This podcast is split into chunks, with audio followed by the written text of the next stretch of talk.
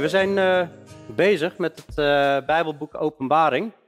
En we zijn uh, eigenlijk net door de eerste drie hoofdstukken. We gaan er gewoon vers voor vers heen. Wij pakken Bijbelboeken en dan gaan wij vers voor vers doorheen. Heeft, heeft Annie ook een vertaler of moet ze er even bij komen zitten? Oh, ik kan verstaan? Oké, prima. Ja, we gaan, we gaan vers voor vers door dus openbaring. En we hebben net een aantal weken stilgestaan bij openbaring 2 en 3, waar Jezus persoonlijk zeven gemeenten evalueert.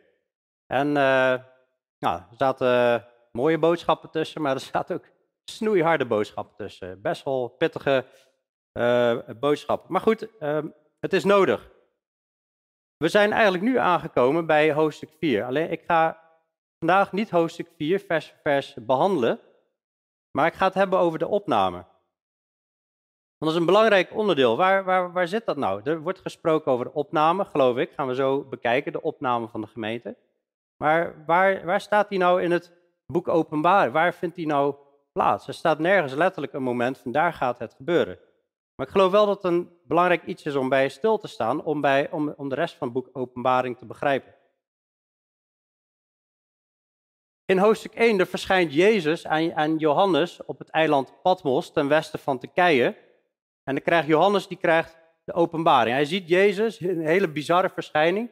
En Jezus zegt, schrijf nu op wat u hebt gezien, wat is en wat hierna zal geschieden. Dat is een sleutelvers, wat eigenlijk openbaring opdeelt in drie gedeeltes. Johannes moet opschrijven wat hij heeft gezien. Hij zag Jezus te midden van zeven kandelaren. Dat zijn de gemeenten, dat, eh, dat, dat representeert eh, de gemeente. Hij moet opschrijven wat is, dat is de gemeenteperiode en wat hierna zal geschieden. Dus hier zie je een plaatje, Jezus midden van de kandelaren. Wat is, dat is de gemeenteperiode. Hij schrijft natuurlijk letterlijk aan zeven gemeenten in Azië, in West-Turkije. Maar als je de belofte ziet, dan zie je dat het heel duidelijk een boodschap is voor alle gemeenten tot nu toe. En er staan beloften in van we zullen bewaard worden van het uur van verzoeking, wat over heel de aarde gaat komen. Er staan beloften in van als jij vol, volhardt en je bekeert, dan zal ik je geven van de boom des levens, die staat in het paradijs. Dat zijn natuurlijk beloften die niet alleen maar voor die gemeente zijn. En dan moet hij opschrijven wat hierna zal geschieden. In hoofdstuk 4, vers 1 zie je ook hierna, dus na die periode van de gemeente, zag ik en zie, er was een deur geopend in de hemel. En de eerste stem, die ik als van een bazuin met mij had horen spreken, zei: Kom hier omhoog en ik zal u laten zien wat hierna moet geschieden. En wat we dan eigenlijk zien is een tafereel in openbaring 4 en 5, dat Johannes in de gemeente opgenomen wordt voor de troon van God. Hij ziet vier dieren, hij ziet 24 ouderlingen, die zal ik straks nog even kort over hebben. En er is een boekrol en niemand kan de boekrol openen, behalve één. Het lam wat geslacht is, die komt naar voren als de leeuw van Juda. En er wordt een boekrol geopend en dan ontketenen zich rampen over de aarde. En ik geloof dat de periode van zeven jaar is, zal ik straks even op terugkomen. Met, met, met rampen waar je gewoon hè, wat ontzag oproept. We, hebben het, we hebben het niet over zomaar even een tornado of zo. We hebben het over uh, al het water wat in bloed zal veranderen. De eerste reeks rampen, een kwart van de mensheid sterft. Latere reeks rampen, een derde van de mensheid sterft. Uh, bergen zullen niet meer zijn, eilanden zullen van hun plek gerukt worden. Hagelstenen van 45 kilogram groot zullen naar beneden komen. Dat is echt rampzalig. Maar hoe zit het nou? Is er een opname in de Bijbel? Sommigen bediscussiëren al überhaupt dat er een opname is. Die zeggen nee, er komt helemaal geen opname. Ik geloof van wel, dat zal ik zo aantonen. En wanneer is dan die opname? Sommigen zeggen hij is voor de grote verdrukking, sommigen zeggen hij is in het midden, sommigen zeggen hij is na. Nee, er is ook nog een duizendjarig vrederijk, hij vindt erna plaats. Ik geloof dat de Bijbel ons aanwijzing geeft. Maar de allerbelangrijkste vraag is, ben je erbij? Ben je straks bij die opname? Want we kunnen hier een mooi interessant uh, verhaal houden en, en onderzoeken hoe het nou zit. Maar als je er niet bij bent, dan heb je er helemaal niks aan. Dus laten we beginnen met de vraag, is er een opname in de Bijbel? Het, het meest, het meest uh, bekende stuk, dat is uh, 1 Thessalonicense 4, vers 15. En daar staat, Dit zeggen wij u met een woord van de Heer, dat wij die levend zullen overblijven tot de komst van de Heer. De ontslapenen, dat zijn de gestorvenen, beslist niet zullen voorgaan. Want de Heer zelf zal met een groep, met de stem van een aartsengel en met een bazuin van God neerdalen uit de hemel. En de doden die in Christus zijn, dat is belangrijk, dat zijn de doden in Christus, die zullen eerst opstaan. Daarna zullen wij, de levenden, die overgebleven zijn, samen met hen opgenomen worden in de wolken, naar een ontmoeting met de Heer in de lucht. En zo zullen we altijd bij de Heer zijn. Zo dan troost elkaar met deze woorden. Dit is natuurlijk echt bizar wat hier staat. dit is uh, iets wat je niet dagelijks ziet. Dit is één moment in de tijd dat dit gaat gebeuren. De doden die zullen opstaan en die levend overgebleven zullen zijn, zullen boem, met hem meegenomen worden. Alsof God gewoon ons naar boven trekt. Het is een opname in de wolken, een ontmoeting met de Here in de lucht. Nu zijn er sommige mensen die zeggen, ja, het woord opname of in het Engels rapture, dat komt helemaal niet in de Bijbel voor. Dat klopt, maar het fenomeen komt natuurlijk wel voor. Het woord Bijbel komt ook niet in de Bijbel voor. De drie-eenheid komt ook niet in de Bijbel voor qua woord, maar wel qua fenomeen natuurlijk. Kijk, als je kijkt in het, in, in het Grieks, en normaal ben ik niet zo voor allemaal mijn Griekse woorden voor je, maar in dit geval is wel even interessant. Het opnemen is harpazo, en dat, is, dat betekent letterlijk opwaarts nemen of nemen met kracht. Het is echt woem, weg. In het Latijn uh, is het woord rapimur. Daar komt het Engelse woord rapture vandaan. Hè? Dus de vraag, staat het woord opname of rapture in de Bijbel? Ja, het staat wel in de Bijbel, alleen niet in, in, in onze Bijbel qua term. Maar het fenomeen staat er sowieso in. Het staat ook niet op één plek, het staat op meerdere plekken. In 1 Korinthe 15, waar Paulus aan het beargumenteren is, er is een opstanding, Jezus is opgestaan, want als er geen opstanding is, dan is ons hele geloof zinloos. Hier rust ons geloof op. dit is de basis van het christelijke geloof, dat Jezus is opgestaan en dat wij ook zullen opstaan. En dan zegt hij, dit zeg ik broeders, dat vlees en bloed het koninkrijk van God niet kunnen beërven. En de vergankelijkheid beërft de onvergankelijkheid niet. Wat wil hij zeggen?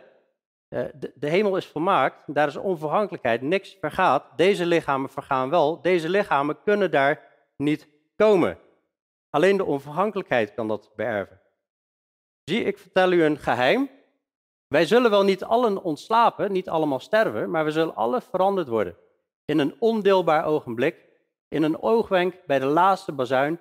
Immers, de bazuin zal klinken en de doden zullen als onvergankelijke mensen opgewekt worden. En ook wij zullen veranderd worden. En hoe God dit doet, we weten het niet, maar ja, hij is natuurlijk super intelligent. Hij is een super ingenieur. Hij heeft ons allemaal bijzonder gemaakt. En het is voor hem dus in een vingerknip dat doden opstaan, een nieuw lichaam krijgen, we lezen in dat hoofdstuk. En dit gebeurt razendsnel, een ondeelbaar ogenblik, in een oogwenk. In het Engels spreken ze over een twinkling of an eye. Nou, als je daarop gaat googlen, zijn allemaal theorieën over hoe ongelooflijk snel er wel niet is. Sommigen spreken over nanoseconden, anderen over duizend seconden. Ik vind het allemaal prima. Ik, ik, hou, er, ik hou het er gewoon bij, razendsnel gaat dit gebeuren. En uh, waarschijnlijk zullen mensen het niet eens merken. Het is echt, boem, weg. Zeg je?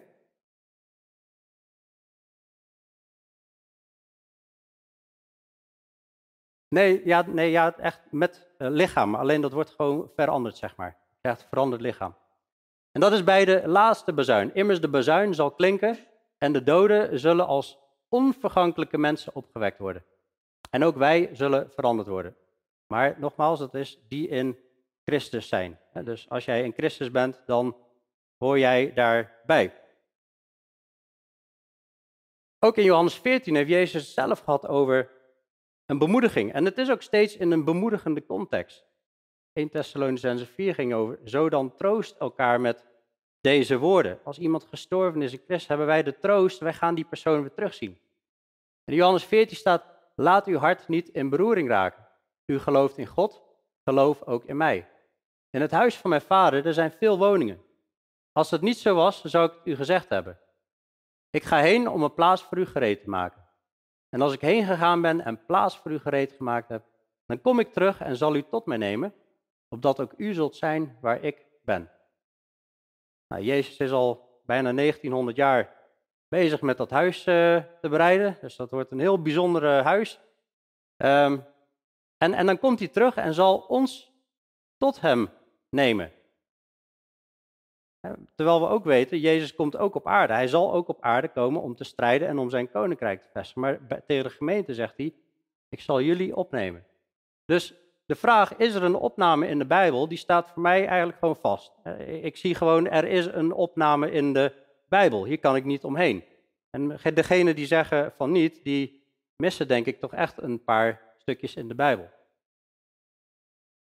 Dan vind ik een hele interessante vraag, wanneer is de opname en waarom? Ik vind dat belangrijk om te begrijpen, want we gaan het boek Openbaring behandelen. En daar zie je wel verschillende groepen van gelovigen, maar ook wat daar allemaal gaat gebeuren. Ik, ik wil eigenlijk wel weten van, moeten wij daar doorheen als christen of, of niet? dus dat is een interessante vraag. En volgens mij geeft de Bijbel daar antwoord op. Dus we moeten eerst wat feiten op een rij zetten. Ik denk dat een belangrijk feit om te beseffen is, wat is Gods plan met Israël en wat is Gods plan met de gemeente? Er is een hoofdstuk wat, wat een echte sleutelhoofdstuk is, dat is Romeinen 11, dat gaat hierover. Dan legt Paulus uit over het plan met Israël. Hij zegt eigenlijk, Israël is nu in een geest van diepe slaap. Hij heeft ze opgesloten, maar niet allemaal. Hij vergelijkt Israël als, een, als zijnde een olijfboom en er zijn takken uitgerukt, maar niet allemaal. Er zitten nog wat takken in. En hij wilde takken erin geënt. Dat is een techniek hoe je takken van een andere boom kan laten groeien in een nieuwe of in, in, een, eh, in een andere boom. En zo hebben we heiden en jood samen in die boom, zeg maar. En God is nu bezig met zijn plan uit te werken. En hij noemt dat eh, plan eigenlijk hè, de tijd van de heidenen. En dan zegt hij op een gegeven moment dat God het plan met Israël weer gaat oppakken, hè, totdat tijd van de volheid van de heidenen is binnengegaan. Dus ergens loopt een teller, tik, tik, tik. Elke keer komt er iemand tot geloof. En op een gegeven moment is het vol en dan gaat God zijn plan met Israël weer verder oppakken. En dan komt er ook een aardse tempel, een tempel die omschreven wordt in Ezekiel 40 eh, tot 44, met afmetingen die wij nog nooit hebben gezien. Die gaat er nog komen. En dus God heeft een ander plan met Israël dan met de gemeente. De gemeente nu is de bruid van Christus. God komt zijn bruid halen.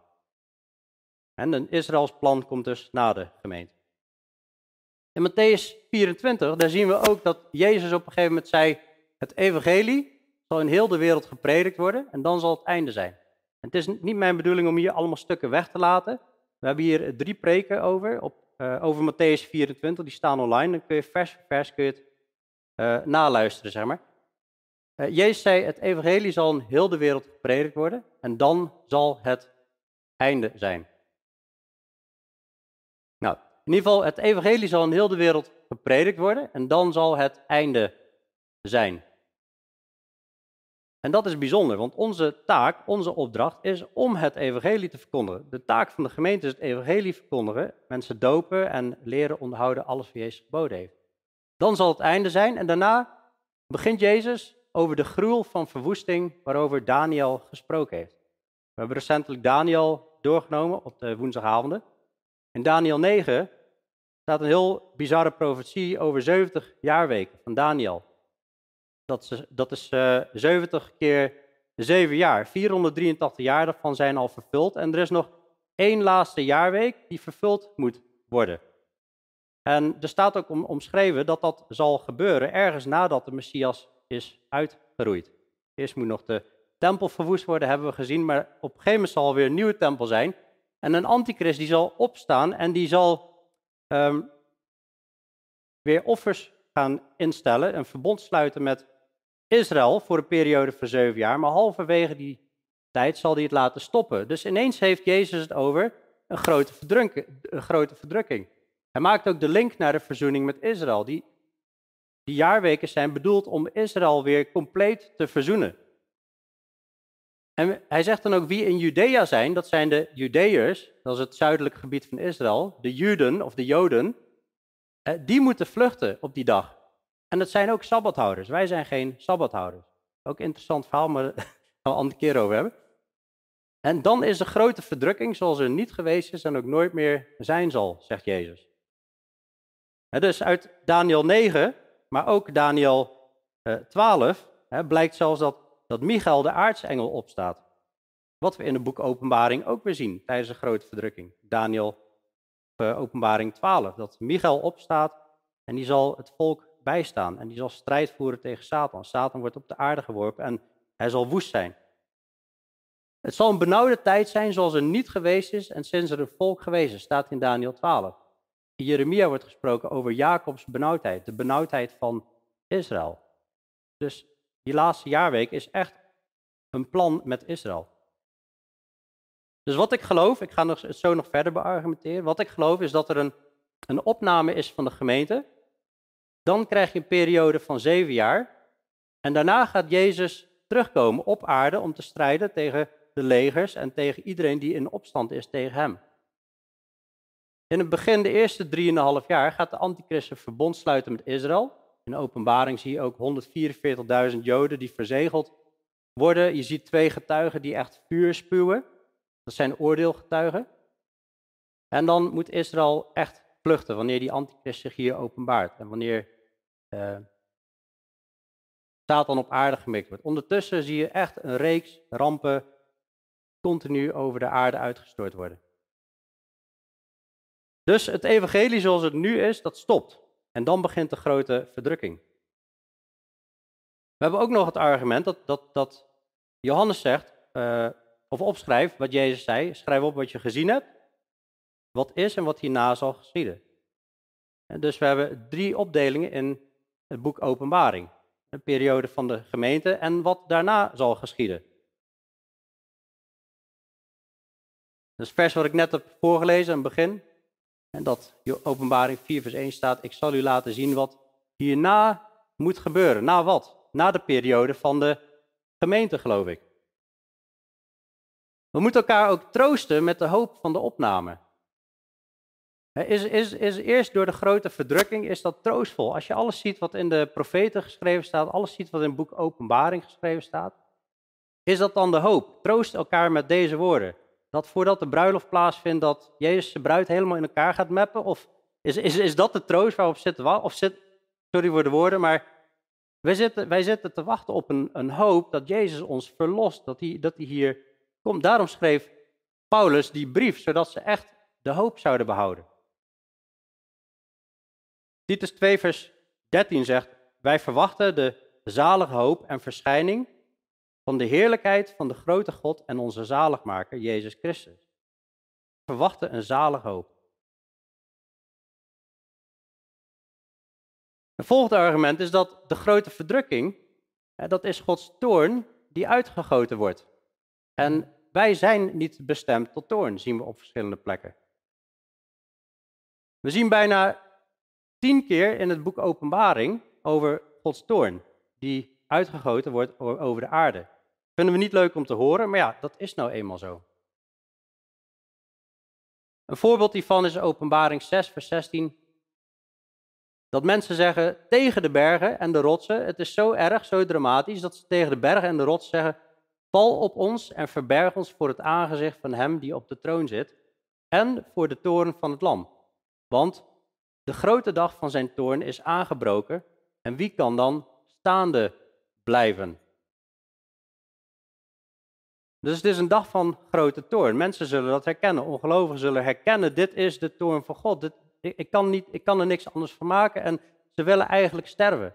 In openbaring 15 staat, ik zag een ander teken in de hemel, groot en wonderbaarlijk. Zeven engelen met de zeven laatste plagen. Want daarmee zal de toorn van God tot een einde gekomen zijn. Maar als wij naar andere gedeeltes kijken, dan zien we continu dat wij niet bestemd zijn tot toorn. Die toorn is voor de ongelovigen. Zelfs, iedereen kent Johannes 3, vers 16, dat God de wereld zo lief heeft gehad. Heeft zijn eigen zoon, zodat uh, ieder die in hem gelooft niet verloren gaat. Maar in Johannes 3, vers 36, daar hoor je bijna nooit iemand over. Daar staat wel, maar wie de zoon ongehoorzaam is, de toorn, God blijft op hem, zeg maar. Maar voor de christenen wordt iets anders vermeld. Zij vermelden zelf over ons hoezeer wij ingang bij u hebben gekregen en hoe u zich van de afgoden tot God bekeerd hebt om de levende en waarachtige God te dienen. en zijn zoon uit de hemel te verwachten, die, uit de, die hij uit de doden opgewekt heeft, namelijk Jezus, die ons verlost van de komende toorn. We zien in 1 Thessalonicenses 5 vers 9, God heeft ons niet bestemd tot toorn, maar tot het verkrijgen van de zaligheid door onze Heer Jezus Christus. Nou, en zo zijn er een hele reeks van die versen die zeggen, wij zijn niet bestemd tot toorn. De toorn van God is al op Jezus gevallen. En dus als wij in Jezus zijn, dan heeft, heeft Jezus die straf al gedragen voor ons. En daar kwam hij voor. En een hele duidelijke, die hebben we vorige week ook behandeld, vind ik. Dat Jezus zegt, omdat u het woord van mijn verharding hebt bewaard, zal ik ook u bewaren voor het uur van de verzoeking, die over heel de wereld komen zal, om hen die op de aarde wonen te verzoeken. Zie, ik kom spoedig. In dit hoofdstuk ging het erover, zij hielden vast aan het woord van God. Ze waren echt bezig met het woord en daarin te wandelen. Die hadden begrepen wat Jezus zei in Johannes 8, vers 31. Als je in mijn woorden bent, ben je werkelijk mijn discipelen, als je, uh, mijn, mijn volgelingen. En je zult de waarheid kennen en de waarheid zal je vrijmaken. Een echte volgeling van Jezus is gewoon in het woord van God. Jezus prijst hierom dat ze ondanks uh, uh, moeite, volharding hebben gehad, en hij zegt, ik bewaar jullie voor het uur van de verzoeking die over heel de wereld komen zal. Er is geen feit of fenomeen vanuit die tijd die over heel de wereld is geweest. Ik geloof dat dit gaat over de verzoeking die over heel de wereld komen zal, om hen die op de aarde wonen te verzoeken. Zie in openbaring nog zes keer dat de, de rampen komen over hen die op de aarde wonen, die de aarde als hun woonplaats zien. Ja, maar zeggen sommigen, nee, maar dit heeft niks te maken met uh, de opname. Dit, want ja, net als in uh, de periode van de tien plagen in Egypte, toen bewaarde God ook Israël te midden van de plagen. Interessante gedachte, maar dat noemt de Bijbel nergens. Ook gaat het niet over bewaren plaatselijk, dit gaat over het uur van de verzoeking. Dit gaat over een tijdperk. Het uur, als Jezus spreekt over mijn uur is nog niet gekomen, of mijn uur is nu wel gekomen, dan gaat dat niet over exact een uur, want de kruisiging en de opstanding en al die dingen, dat heeft natuurlijk langer dan een uur plaats, uh, heeft langer dan een uur geduurd. Dit gaat over een tijdperk waar ze van bewaard zullen worden. Een tijdperk van verzoeking die over heel de wereld komen zal. En Jezus verbindt het aan zijn komst. Zie, ik kom Volgens mij hebben we hier een duidelijke aanwijzing voor de gemeente dat wij bewaard worden uit dat uur. Ook zie je juist in tegenstelling tot wat sommigen zeggen, misschien worden we bewaard hier, zie je dat Petrus zegt hè, dat er een principe geldt dat gelovigen juist uit oordelen eh, gehaald worden. En God heeft de oude wereld, in 2 Petrus 2 vers 5, God heeft de oude wereld niet gespaard in Noach's tijd, maar hij bewaarde de acht man, hij nam hun eigenlijk zo soort van op. God heeft uh, Sodom ook niet gespaard, maar haalde Lot en zijn gezin er eerst uit. En dat staat in dat gedeelte en de verse erna. En in uh, 2 Petrus 2 vers 9 gaat hij verder. Dan weet de Heer ook nu de godvruchtige uit de verzoeking te verlossen, maar de onrechtvaardige bewaren tot de dag van het oordeel om gestraft te worden. Volgens mij leren we hier principes uit dat God de gelovigen niet door een oordeel laat gaan. Volgens mij is Petrus heel duidelijke aanwijzingen aan het geven van op deze manier, zoals Noach gespaard is en Lot en zijn gezin, zeg maar, zullen jullie ook gespaard gaan worden. Dus wij zijn niet bestemd tot toorn. Ik, ik geloof dat daarmee ook bedoeld wordt de grote verdrukking. En natuurlijk is natuurlijk daarna ook nog de oordeel voor ieder individu voor de grote troon. In een, uh, in een ander gedeelte, in 2 Thessalonicense 2, daar wordt gesproken over een, een weerhouder die weggenomen moet worden voordat de antichrist zich kan gaan openbaren. We weten dat de antichrist gaat openbaren in zo'n periode van zeven weken. Ik weet dat even een stukje tekst is, maar het, is toch belangrijk om dat even zelf gezien te hebben. Later kun je de preek uh, terugluisteren online en kun je het allemaal op je gemak even bestuderen. In 2 Thessalonians 2, daar zegt Paulus, laat niemand u op wijze, misleiden, op enige wijze misleiden. Want die dag van Christus komt niet, tenzij eerst de afval gekomen is en de mens van de wetteloosheid, de zoon van het verderf, geopenbaard is. De tegenstander die zich ook verheft boven al wat God genoemd, of als God vereerd wordt, zodat hij als God in de tempel van God gaat zitten en zichzelf als God voordoet. Er gaat de tempel gebouwd worden, iemand gaat erin zitten, gaat zich voordoen als God. Hij gaat zichzelf voordoen als Jezus.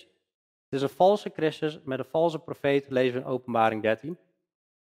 Alleen hij wordt hier de wetteloze genoemd. Voordat hij geopenbaard zal worden, zal er een afval plaatsvinden. Ook binnen christendom zal een afval plaatsvinden. Mensen zullen niet meer zo met het woord bezig zijn en dus misleid worden met allerlei leringen. Nou, wanneer, uh, wanneer komt hij? U weet wat hem nu weerhoudt, opdat hij op zijn eigen tijd geopenbaard wordt. Want het geheimenis van de wetteloosheid is al werkzaam. Uh, werkzaam. De, de antichrist, de geest van de antichrist, is al aan het werk om ons heen. Alleen is er iemand die hem nu weerhoudt. Er zit een soort rem op. Hij kan nog niet ten volle zich openbaren. Totdat hij uit het midden verdwenen is. En dan zal de wetteloze geopenbaard worden. En wat is die weerhouder dan? Dat wordt helaas niet uitgelegd. Maar kunnen we daarachter komen wat de weerhouder is? Nou, wij worden opgeroepen, we strijden niet tegen vlees en bloed, maar tegen overheden en tegen machten in de hemelse gewesten. Wij zijn de strijders tegen de legers in de hemel, tegen de duisternis.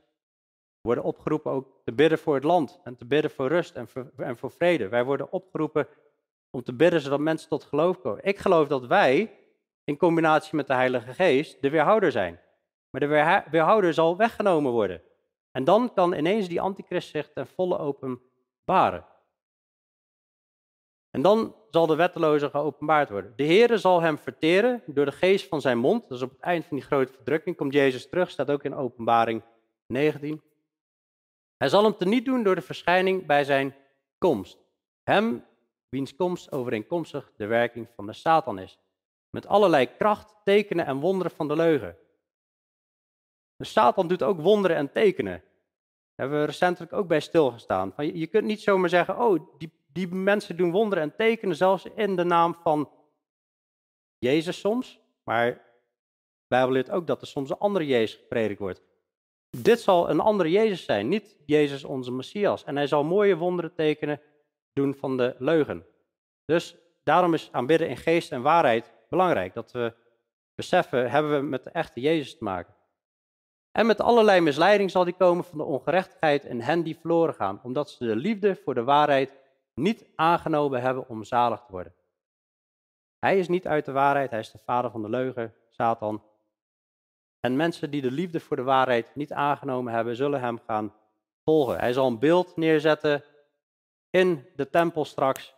En uh, ja, eigenlijk de tempel ontheiligen, God ontheiligen. Het is gewoon complete lasting. Maar de weerhouder moet eerst weggenomen worden. Daar gaat het om. Dus ik geloof dat we nu al een behoorlijke opsomming aan het krijgen zijn van feiten die laten zien van hé, hey, er gaat echt iets gebeuren. Er komt echt een, een overgang. Er gaat echt iets veranderen. Een andere sterke aanwijzing is de gemeente, die zie je niet meer op de aarde in de grote verdrukking. En dan laat ik even zo zien wat je wel ziet. In openbaring 1 tot 3 hebben wij ongeveer 18 keer de, uh, de gemeente gezien, of gemeenten. Het woord gemeente wordt bijna 18 keer genoemd. En daarna in één keer helemaal niet meer. Dus het staat helemaal centraal. Jezus heeft het continu over. En ineens is het helemaal out of the picture. En dat is bijzonder.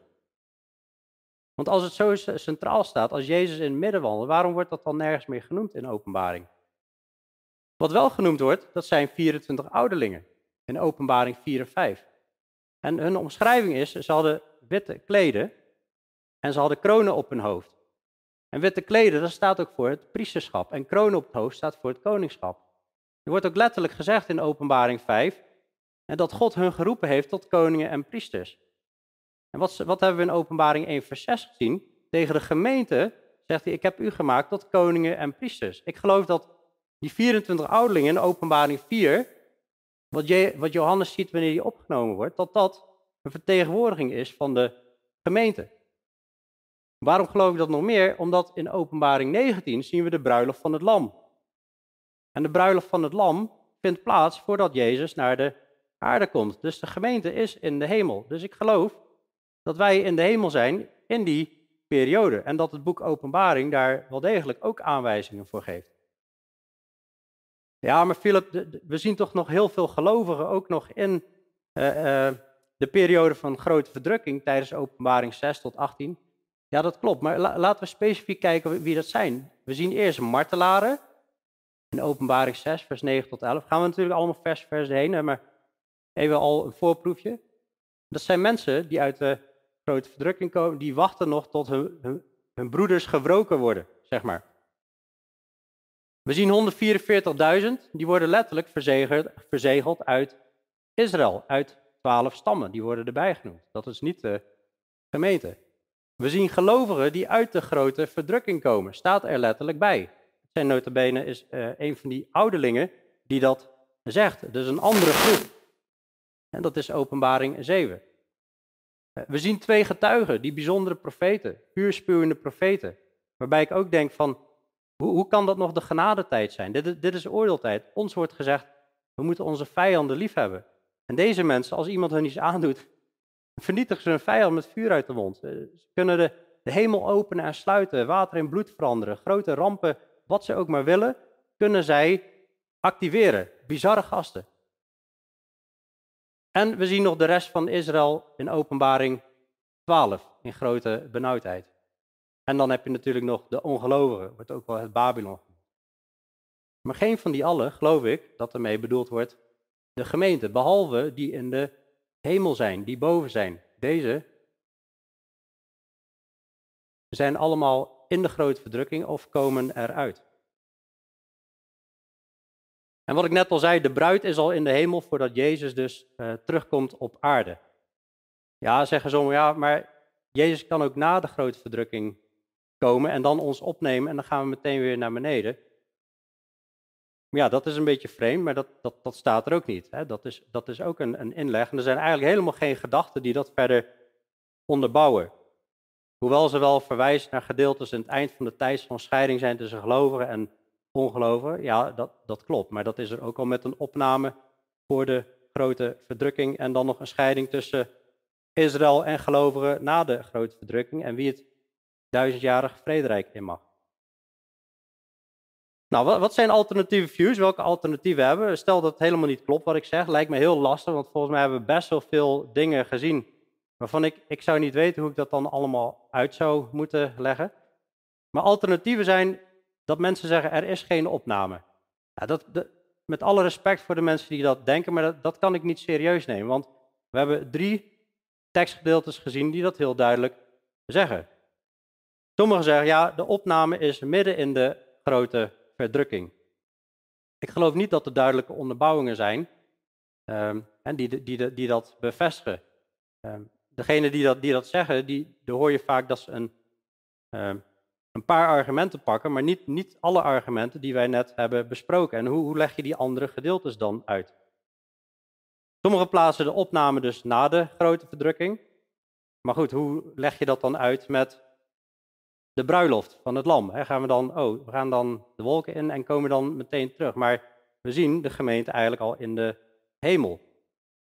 En sommigen geloven dat de opname pas plaatsvindt na het duizendjarig vrederijk. Um, ja, dat kan ik ook niet echt serieus nemen. Daar zie ik helemaal geen aanwijzingen voor dat dat uh, zal plaatsvinden op, die, op, die, uh, op dat tijdstip. Nou, er is natuurlijk ook, ik, heel even kort bij stilstaan, er is natuurlijk ook wel kritiek op wat ik net heb uitgelegd. En uh, op de opname voor de grote verdrukking. En dat is bijvoorbeeld, sommigen zeggen, ja, maar de opname is bij de laatste bazuin, dus in de grote verdrukking. Er wordt natuurlijk gesproken over de bazuin in 1 Thessalonians 4, 1 Korinthe 15, wat we hebben gezien. Maar het is wel de bazuin van God. En die bazuinen die je in openbaring ziet, dat zijn bazuinen van engelen. Zeven bazuinen van engelen. Dus dat, dat, dat heeft niks met elkaar te maken. Sommigen zeggen, oh, dus bij de laatste bazuin van de engelen, dan zeggen ze, oh, dat is in de grote verdrukking. Dus dan is dan de opname, maar dat, dat, dat is iets heel anders. Nou, sommigen zeggen, in Matthäus 24 heeft Jezus een hele preek gegeven over de eindtijd. En daar uh, staat nergens iets over de opname. Dat klopt. Um, maar Jezus behandelt daar ook een paar vraagstukken en daar gaat hij op in. En het vraagstuk was niet van wanneer vindt de opname plaats. De vraag was wanneer wordt uh, Jeruzalem uh, verwoest? Wanneer, wat, zijn tekenen, wat zijn de tekenen van uw komst? En uh, wanneer zal het einde zijn? Dat, dat waren de vragen die, die, die, hij stelde, die gesteld werden. Um, tegelijkertijd denk ik dat we wel aanwijzingen hebben dat de opname er wel in staat. Ik heb het net al genoemd, dat in dat gedeelte staat het evangelie zal verkondigd worden en dan zal het einde zijn. En dan zie je de grote verdrukking beginnen. En waarom wordt het evangelie dan niet meer verkondigd? In ieder geval zoals wij het nu hebben. Bovendien, ja, je kunt die drie preken luisteren online. Eindigt Jezus met die preek, het zal zijn als in de dagen van Noach, eigenlijk, hè, eh, dan maakt hij een switch terug naar voor die tijd, geloof ik. Mensen zullen eten en drinken en ze zullen ten huwelijk geven.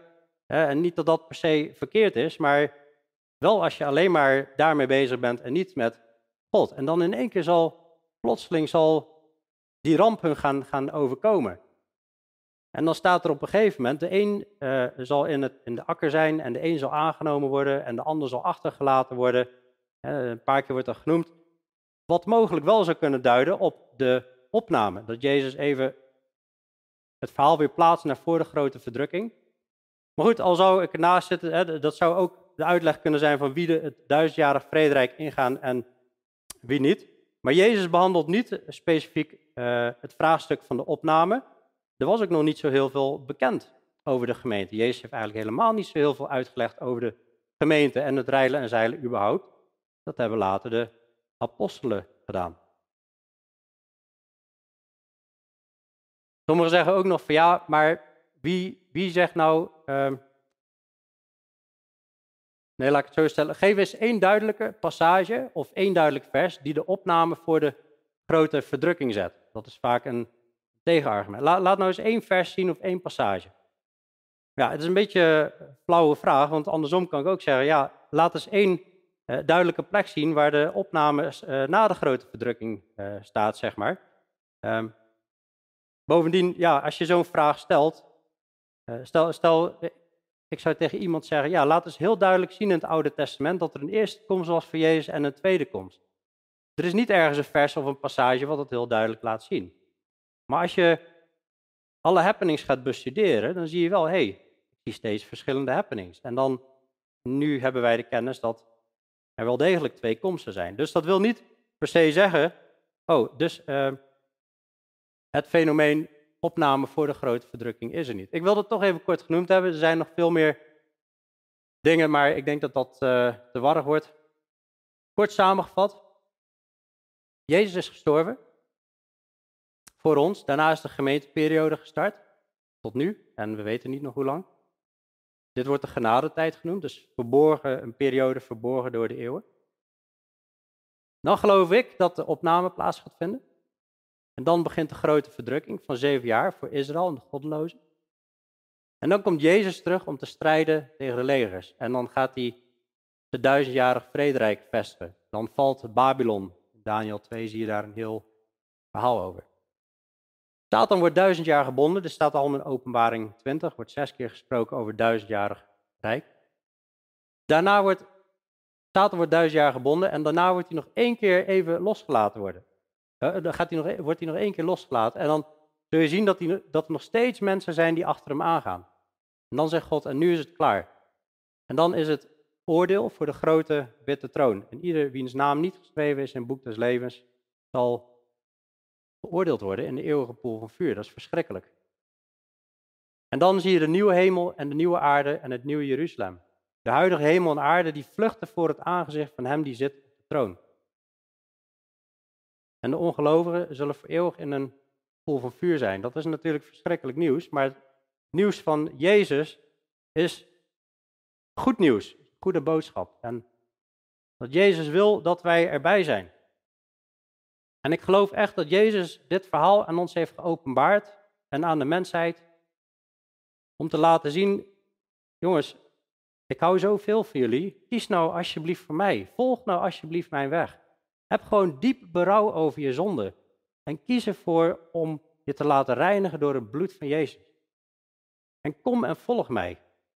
En als je tot Jezus komt, zul je rust vinden voor je ziel. Maar de andere kant, het lijkt wel of Jezus zo heeft omschreven en het is ook waar.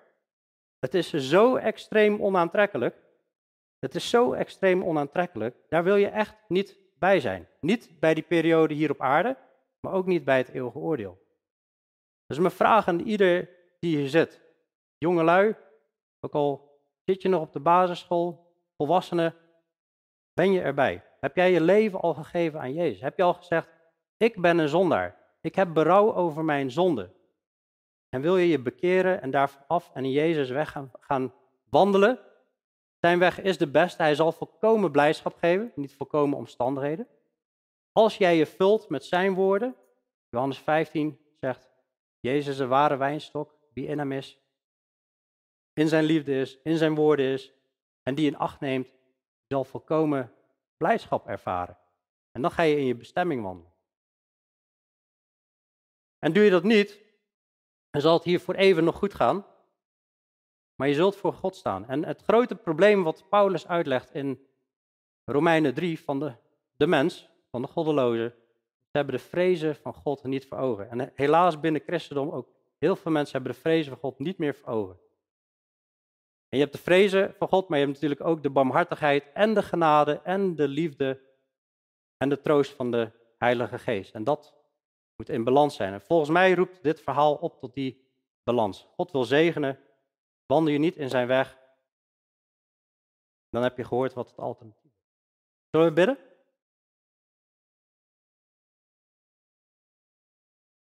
Hemelse Vader, Heer Jezus, ik dank u voor de, de troost en voor de bemoediging, Heer, dat, uh, dat, we, dat we u mogen verwachten, dat u binnenkort komt en uh, ons op komt nemen voor degenen die in Christus zijn. En dat u ons wil zegenen en, en troosten met deze woorden, ook voor mensen die we verloren zijn, die in de Heer zijn. Wat een troost, Heer, dat we die mogen terugzien. Heer, en ik bid u dat uh, ja, iedereen hier, jong en oud, echt gewoon de weg van u zal kiezen. Dat we straks allemaal op die dag daarbij mogen zijn. Bij het moment dat de bazuin van God zal klinken en we weggerukt worden.